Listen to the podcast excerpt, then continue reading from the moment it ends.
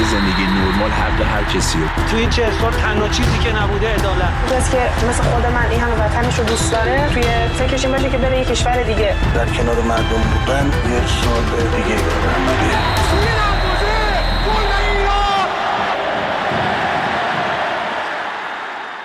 سلام به برنامه رادیویی تماشاگران خوش اومدین. کاری از گروه ورزش رادیو فردا. من محسا باغری هستم و به همراه همکارم سعید پیرمحمویی در دقیق پیش رو با شما خواهیم بود. بشنویم سرخط مهمترین خبرها در تماشاگران امروز دوشنبه هشتم آبان ماه. پاسخ تند یحیی گل محمدی به عضو هیئت مدیره باشگاه استقلال. جایگاه افراد عوض شده تو فوتبال و شاید بزرگتر از دهنش صحبت کرده. رأی نهایی فیفا برای پرونده بوسه جنجالی. لوئیس روبیالس برای مدت سه سال از تمامی فعالیت‌های فوتبالی محروم شد. و شب پرهاشیه در بندر مارسی.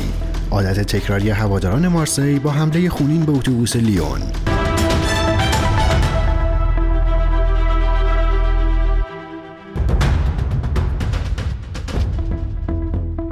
یحیی گل محمدی سرمربی تیم فوتبال پرسپولیس بعد از تساوی تیمش مقابل ملوان در هفته هشتم لیگ برتر یک کنفرانس مطبوعاتی پرحاشیه داشت. گل محمدی که تیمش با تساوی مقابل ملوان صدر جدول رو به استقلال رقیب سنتیش واگذار کرده بود، حمله تندی به یکی از اعضای هیئت مدیره آبی پوشان داشت. علیرضا خانی عضو هیئت مدیره استقلال چندی پیش و در روزهایی که شایعه استعفای گل محمدی مطرح شده بود، درباره مربی سرخپوشان گفته بود بعضی هم هستن که به خاطر نقد شدن آپشن های قراردادشون قرار می‌کنن. این صحبت ها با واکنش گل محمدی همراه شد و در پاسخ به عضو هیئت مدیره باشگاه استقلال حرفای تندی رو مطرح کرد.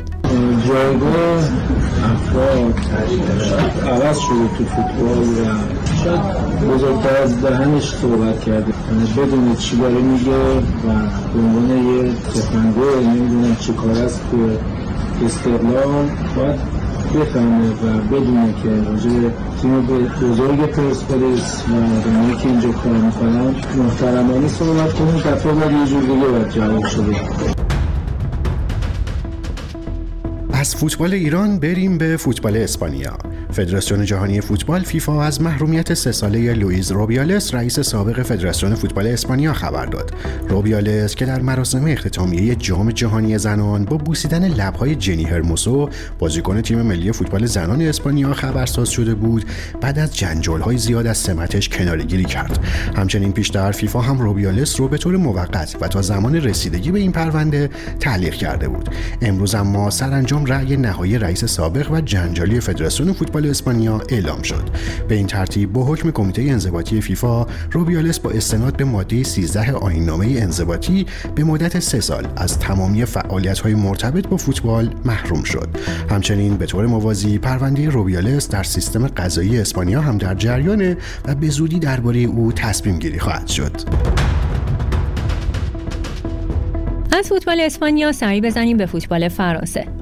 فابیو گروستو سرمربی تیم لیون فرانسه در جریان حمله به اتوبوس این تیم پیش از دیدار با مارسی از ناحیه صورت آسیب دید.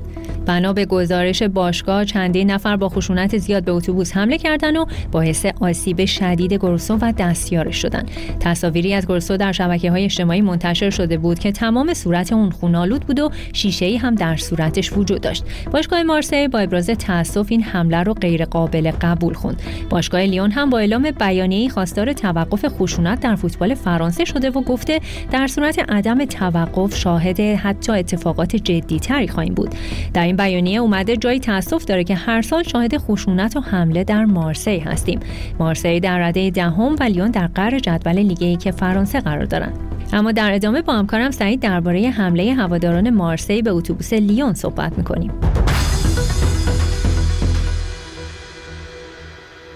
سعید چرا طرفداران مارسی هر سال خبرساز میشن و تا این حد خشونت نشون میدن و کار به درگیری های فیزیکی می‌کشه؟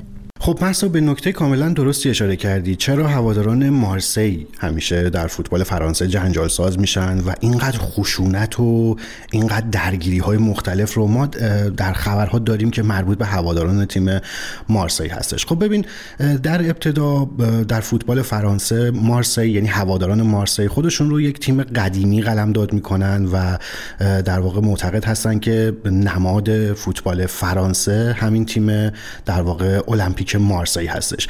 مارسی در دهه 90 محسا یک مالکی داشته به نام آقای برنارد تاپی. برنارد تاپی خب یک قهرمان دوچرخه سواری بود و یک تاجر پاریسی که در اون دهه 90 به عنوان مالک این تیم معرفی میشه.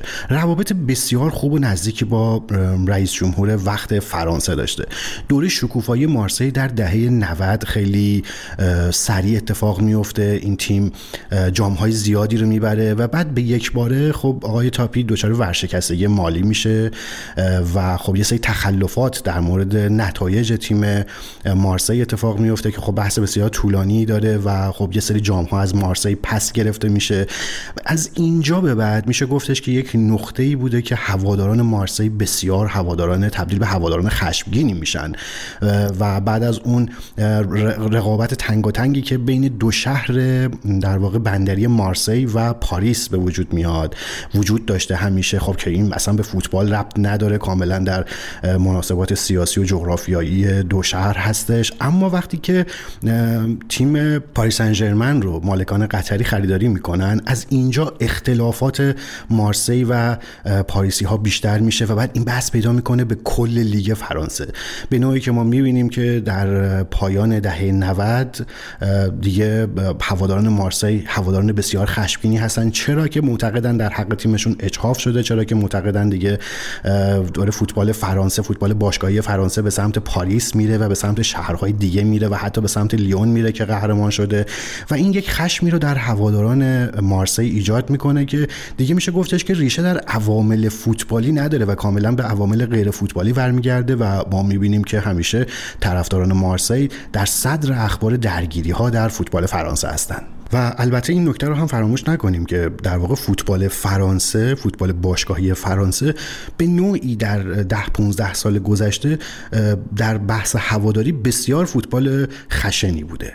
خب سعید همونطوری که خودت هم گفتی تو فوتبال فرانسه بیشتر از بقیه لیگ های اروپایی شاهد خشونت هواداران هستیم. دلیل این اتفاق چیه؟ خب محسا همونطور که می‌دونید در فوتبال اروپا به حال هواداران فوتبال در انگلستان خیلی مشهور هستن به اینکه در واقع هر جا میرن جنجال های زیادی ایجاد می‌کنن زد و خورد های زیادی ایجاد می‌کنن. اما این سوال بسیار خوبیه که چرا در فوتبال فرانسه این اتفاق بیشتر افتاده؟ به خاطر اینکه من قبل از اینکه با هم صحبت بکنیم داشتم نگاهی می‌کردم که فوتبال در کشورهای دیگه یعنی اون لیگ های معتبر اروپایی دیگه چه اتفاقی افتاده؟ بحث مفصلی هست اما اونجا هواداران کاملا براشون بحث های فرهنگی زیادی رو ایجاد می‌کنه. فدراسیون های فوتبال و باشگاه ها موظف میشن که چنین کارهایی رو انجام بدن.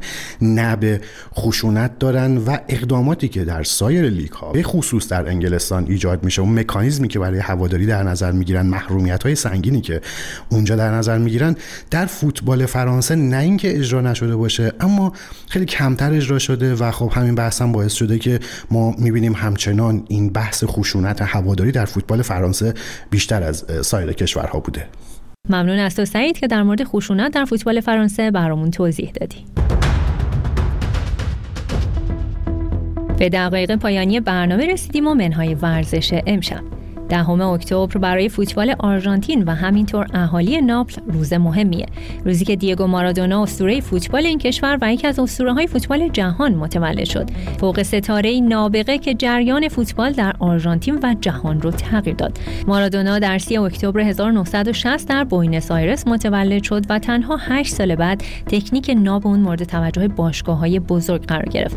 جام جهانی 1986 اوج درخشش مارادونا بود و یک تنه آرژانتین رو به قهرمانی جام جهانی رسوند.